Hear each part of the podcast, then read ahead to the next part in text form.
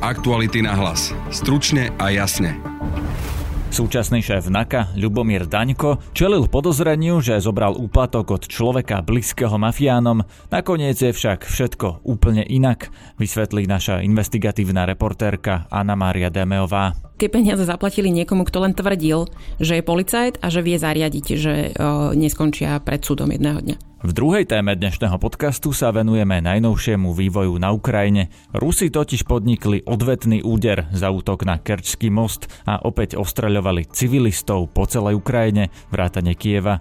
Budete počuť experta na Rusko Vladimíra Votápka. Rusové budou v těchto útocích pokračovat, dokud nepochopí, že jim to vlastně škodí, že jim to nepomáhá. Počúvate podcast Aktuality na hlas. Moje meno je Peter Hanák.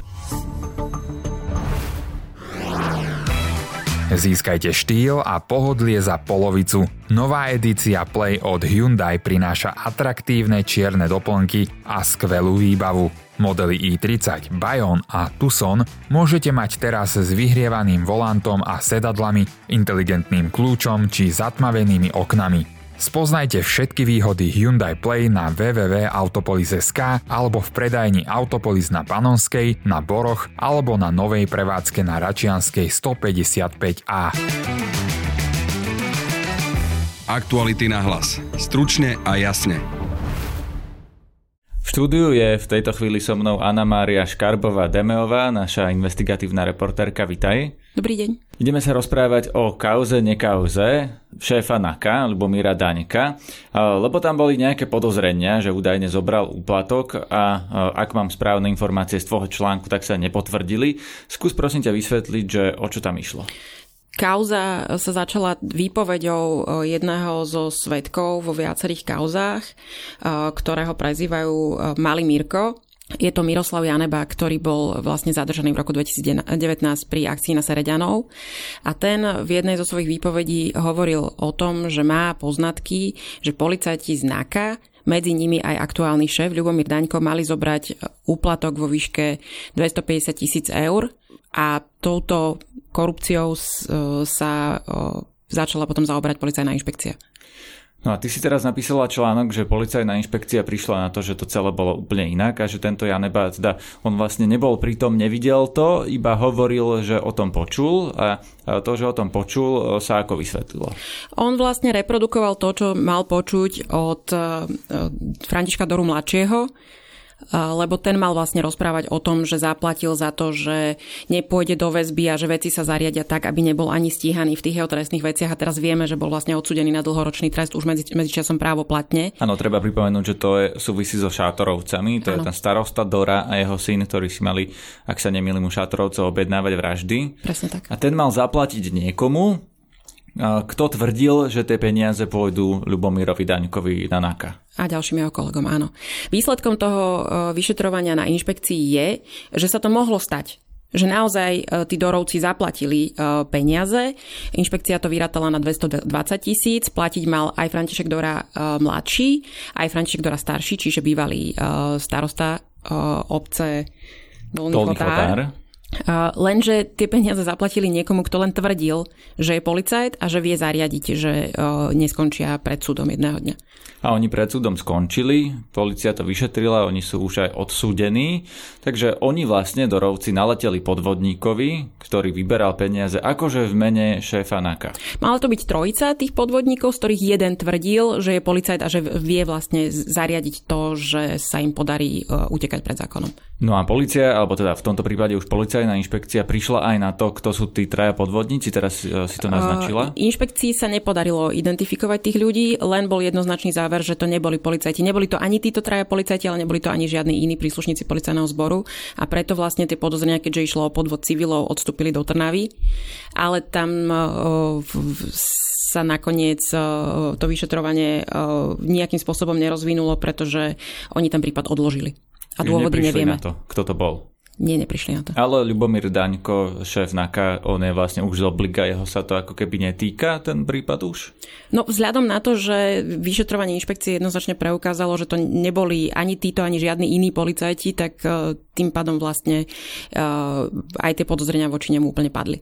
Môžeme doverovať tomu, že to e, vyšetrovanie bolo nezávislé? Pýtam sa to najmä preto, že e, vieme, že z minulosti policajná inšpekcia často e, mala tendenciu upratať nejaké veci, a to nemyslím teraz, ale napríklad ešte za bývalého šéfa Lučanského, za vlád Smeru sa tam mnohé podozrenia voči policajtom, voči najmä napríklad šéfom Vínaka alebo teda vedeniu policajného zboru nedošetrili. Môžeme tento raz tomu dôverovať, že je to tak, ako to má byť? Ja nechcem hodnotiť prácu inšpekcie, každopádne ten prípad, tá zápisnica, kde Janeba vypovedal o týchto podozreniach, sa dostala na inšpekciu ešte, keď jej šéfoval Adrian Sabo čo bol nominant predchádzajúcej vlády, stal sa šéfom inšpekcie, keď bola ministerkou Denisa Saková, čiže môžeme asi dať úplne bokom akékoľvek podozrenia, že by sa chcel zavďačiť alebo nejakým spôsobom pomôcť Ľubomirovi Daňkovi z postu, z postu z toho šéfa, alebo že by sa jemu chcel zavďačiť niekto z podriadených, kto to vyšetroval. Potom to vlastne to vyšetrovanie prebiehalo aj za, za nového vedenia, takže sa mi zdá nepravdepodobné, že by ktokoľvek sa pokúsil to nejakým spôsobom ovplyvniť. Takže dôveruješ inšpekcii v tomto, že tie závery sú naozaj dôveryhodné? Myslím si, že áno. Tá policajná inšpekcia bola aj e, súčasťou tej vojny v policii. E, to ešte trvá? Jednak tá vojna v policii je ešte policajná inšpekcia jej aktérom? Lebo vieme, že išla po krku vyšetrovateľom znaka.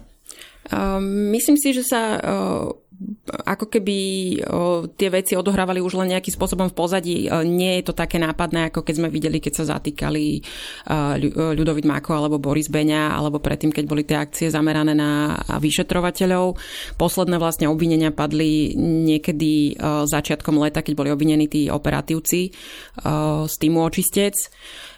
Takže ak sa niečo deje, tak sa to deje bez toho, aby sme to my videli. Nie je to tým, že sa tam práve zmenilo to vedenie v tej policajnej inšpekcii, že predchádzajúci, predchádzajúca vláda a jej nominanti sú už preč, ten špeciálny tým, ktorý vlastne stíhal vyšetrovateľov NAKA e, s pani Santusovou, bol rozpustený, ona odtiaľ odišla. E, tá otázka je teda, že či sa tá inšpekcia nezmenila opäť na inštitúciu, ktorá napríklad by nebola veľmi kritická voči súčasnému vedeniu NAKA.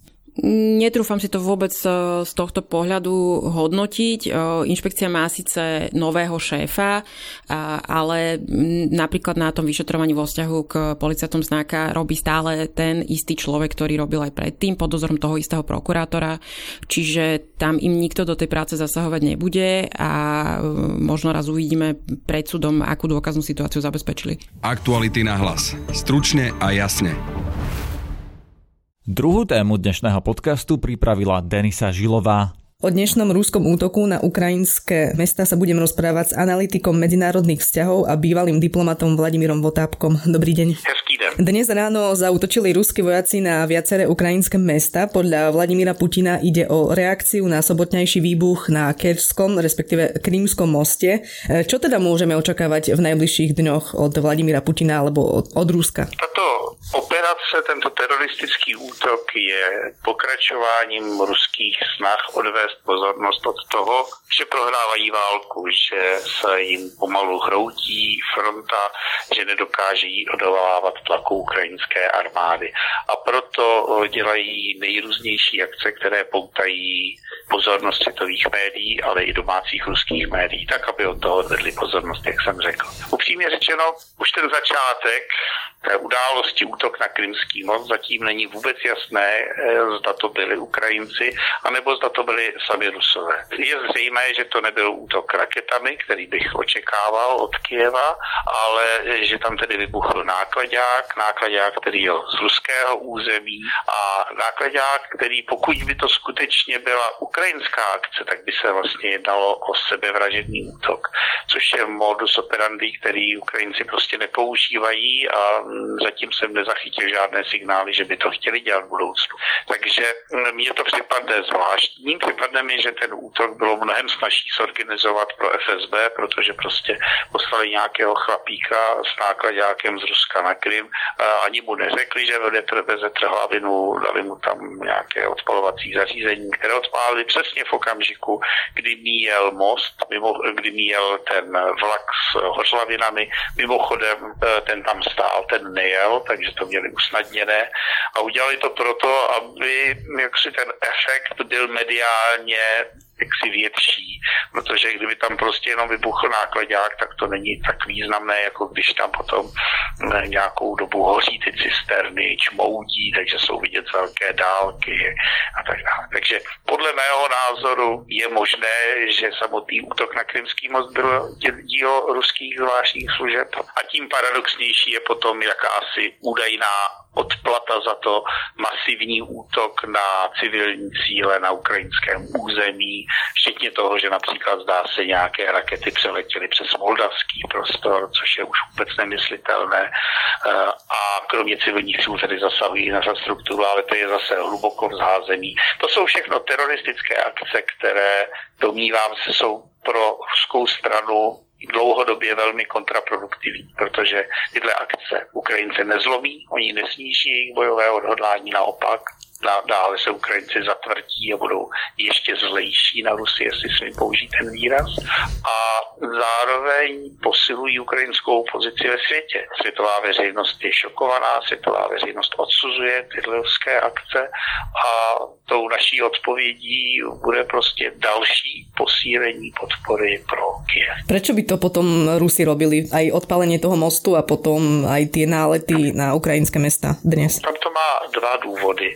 Jednak je, jak už jsem řekl, odpoutání pozornosti od toho důležitého, od toho, že na Ukrajině prohrávají válku.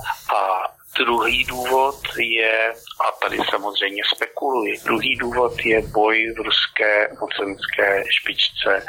FSB bojuje proti armádě, armáda bojuje proti Kadorovi, Kadirovovi s Prigožinem a tak dále, tak dále. Je tam celá řada skupin, pro některé z nich je takovýhle útok snadné zorganizovat.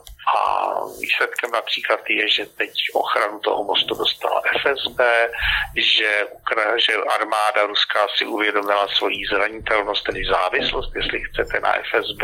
Jistě jste si všimla, že bezprostředně po útoku do Moskvy byla odvolena Dzeržinského divize a údajně proběhla celá vlna zatýkání v armádních špičkách. Takže to jsou pro mě podle mého názoru všechno dopady eh, toho útoku na Krymský most a myslím si, že jedna z možných variant je, že to je tedy dílo ruských zvláštních služeb, nikoli v ukrajinských zvláštních služeb. Čiže podle vás eh, teraz v Rusku probíhá akasi moc, eh, teda boj o moc? Boj o moc v Rusku probíhá už delší dobu, to nepochybně ano.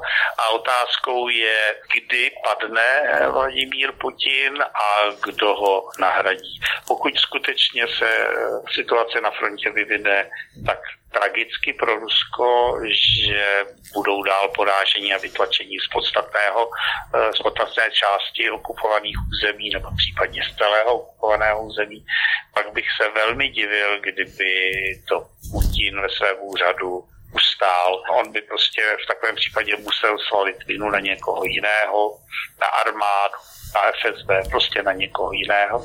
No a samozřejmě tyto složky a tito konkrétní lidé, kteří by se ocitli v ohrožení, se budou bránit, oni nepůjdou jako berani na porážku a naopak se pravděpodobně pokusí tady odstranit Putina. Šéf eh, investigatívnej organizácie eh, Bellingcat, ak to správne hovorím, Kristo Grozov hovorí, že Putin do roka padne. Vy si čo o tom myslíte? Že je to reálne, že Putin... Já si myslím, že je to, že je to nejen reálné, ale že je to i pravděpodobné a říkám, to, tím základním důvodem, tím nejpodstatnějším je, že ruská armáda bude pravděpodobně na Ukrajině poražena. Pokud tohle se stane, tak to delegitimizuje Putinovo vedení, udělá z něj lůzra a bude odstraněn. V mezinárodních stazích se Putin už do této pozice poraženého dostal. To, jak se k němu chovali na samitu šanghajské smlouvy v Samarkandu, to bylo zcela průzračné, zcela viditelné. Stačí si srovnat, jakého přijetí při příjezdu se dostalo čínskému prezidentovi a ruskému prezidentovi. Eh, stačí se podívat na to, eh, jak probíhaly dvoustranné schůzky, eh, případně jak seděl jako oukropeček na nějaké večeři, kde si ho vůbec nikdo nevšímal.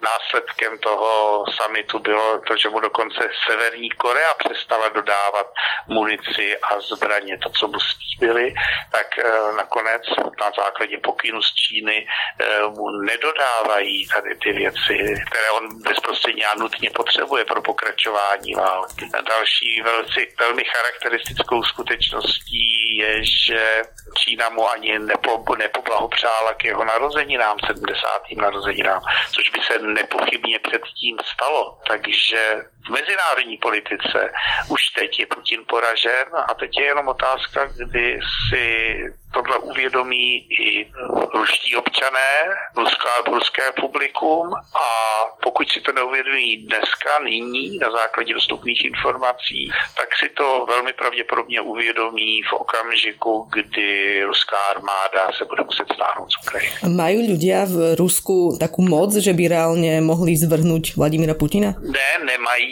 Ruský režim samozřejmě není demokratický, nicméně ruský režim se je založen na jisté schodě eh, minimálně elit, tedy vedoucích pracovníků, eh, vedoucích jako armádní špiček, tajné služby, vysokých úředníků, propagandistů a podobně. Tohle nejsou všichni lidé, to je, já nevím, dejme tomu, pět milionů Rusů, ale tato podpora je pro Putina naprosto klíčová. Pokud přijde o tuto podporu, hm, tak se nemůže ve své funkci udržet. Čiže oni ho můžou zvrhnout? Ano, oni ho mohou dostat z úřadu, jakým způsobem to je, naprosto otevřené, ten převrat může být legitimní, Putin může oznámit, že je nemocen a předat svou moc e, někomu jinému nebo nějakému kolektivnímu úřadu. To se samozřejmě stát může. Oni ho můžou zatknout a donutit ho, aby se vzdal e, svého úřadu. Mohou ho konec konců zastřelit, uvěznit. To všechno se může stát. Takže to zda, ta výměna moci bude legitimní nebo nelegitimní, násilná nebo pokojná, to je samozřejmě velmi nejasné. Ale to, že pro Putina bude obtížné se v úřadu udržet, pokud eh, na ukrajinském území porážku, to je zřejmé. Ak sa ešte vrátime späť eh, k dnešnému dňu, tak eh, môžeme teda očakávať ďalšie takéto teroristické útoky o pár ano, dní? já se obávám, že Rusko bude pokračovat v těchto teroristických útocích, možná i na čas ze slabí a potom zase zesílí ale v zásadě, dokud budou mít eh, k dispozici tyto rakety, ať už opodpalované ze země, z moře nebo ze vzduchu, tak v těch eh, útocích budou pokračovat, protože to je vlastně to jediné, v čem má Rusko převahu. To je to jediné, co může mediálně jak si vystavit na odiv. Ono je to z našeho pohledu strašlivý zločin, ale Pravdou je, že to je jaksi projev ruské převahy, alespoň v tomto druhu zbraní. Takže já jsem přesvědčen o tom, že Rusové budou v těchto útocích pokračovat, dokud nepochopí, že jim to vlastně škodí, že jim to nepomáhá, že Ukrajinci se nezlomí, nepodřídí diktátu Moskvy a naopak, že ty jejich útoky vedou k zesílené zahraniční podpory pro Ukrajinu pak možná přestanou. Dosiahlo by niečo e, Rusko použitím jadrových taktických zbraní? Je hmm, toto v hre? Ne, domnívám se, že by nedosáhlo. Domnívám se, že Rusové už pochopili, že ta jejich strategie eskalací kde eskalaci už nefunguje, že se Západ nedá zastrašit. Západ e, tuto chybu udělal opakovaně a několikrát při předchozích krizích, že nereagoval dostatečně silně, ale tentokrát se zdá se, že i dokonce Západ západním lídrům, politikům došlo, o čem to všechno je a že dali Putinovi jasnoznačně najevo, jaká bude reakce v případě, že Rusko sáhne k byť taktickým jaderným zbraním, to znamená zbraním, které eh, mají jaksi nižší účinky, nevedou k tak velkému jadernému zamoření a podobně. Eh, nicméně stále jsou to jaderné zbraně a spojenci mají v zásadě tři možnosti. Mají samozřejmě možnost odpovědět jaderným způsobem, eh, ale to není ta nejpravděpodobnější varianta. Ta nejpravděpodobnější varianta je, že eh, spojenci odpoví velmi masivním konvenčním útokem, protože NATO a obecně v Západ má nad Rusy jednoznačnou převahu v letectvu a v raketách. Tak jako má Moskva v těchto zbraních převahu nad Ukrajinou, tak na to má jednoznačnou převahu nad Ruskem v počtu letadel, ve schopnosti útočit, ve schopnosti zasahovat cíle na tisíce kilometrů, například raketami Tomahawk a podobně. Takže ta zpráva pro Moskvu byla jednoznačná. Pokud použijete jadernou zbraň, přijde masivní konvenční útok, který zlikviduje černomorskou flotilu a zlikviduje nebo vážně poškodí eh, ruskou ozbrojenou skupinu na ukrajinském území, tak aby pak pod ukrajinskou armádu bylo snadné ji vytlačit ze svého území. A jako bombonek eh, navrh na toho, kdo tento příkaz k použití konvenční zbraně dá, tak na něj zautočíme také, protože tím, že dal pokyn k použití jaderné, byť taktické zbraně, tím se definitivně vyškrtl se seznamu politiků a zapsal se na seznam zločinců. Toľko Vladimír Votápek, analytik medzinárodných vzťahov a bývalý diplomat. Ďakujem za rozhovor. Bylo mi potešením. To je na dnes všetko. Počúvajte aj naše ďalšie podcasty. Upozorňujem špeciálne na podcast Disinfo Report a diel, ktorý hovorí o tom, že najvýznamnejšími nositeľmi dezinformácií na Slovensku sú politici. Na dnešnom podcaste sa okrem Denisy Žilovej podielali aj Valentína Rybárová a Matej Ohrablo. Zdraví vás Peter Hanák. Aktuality na hlas. Stručne a jasne.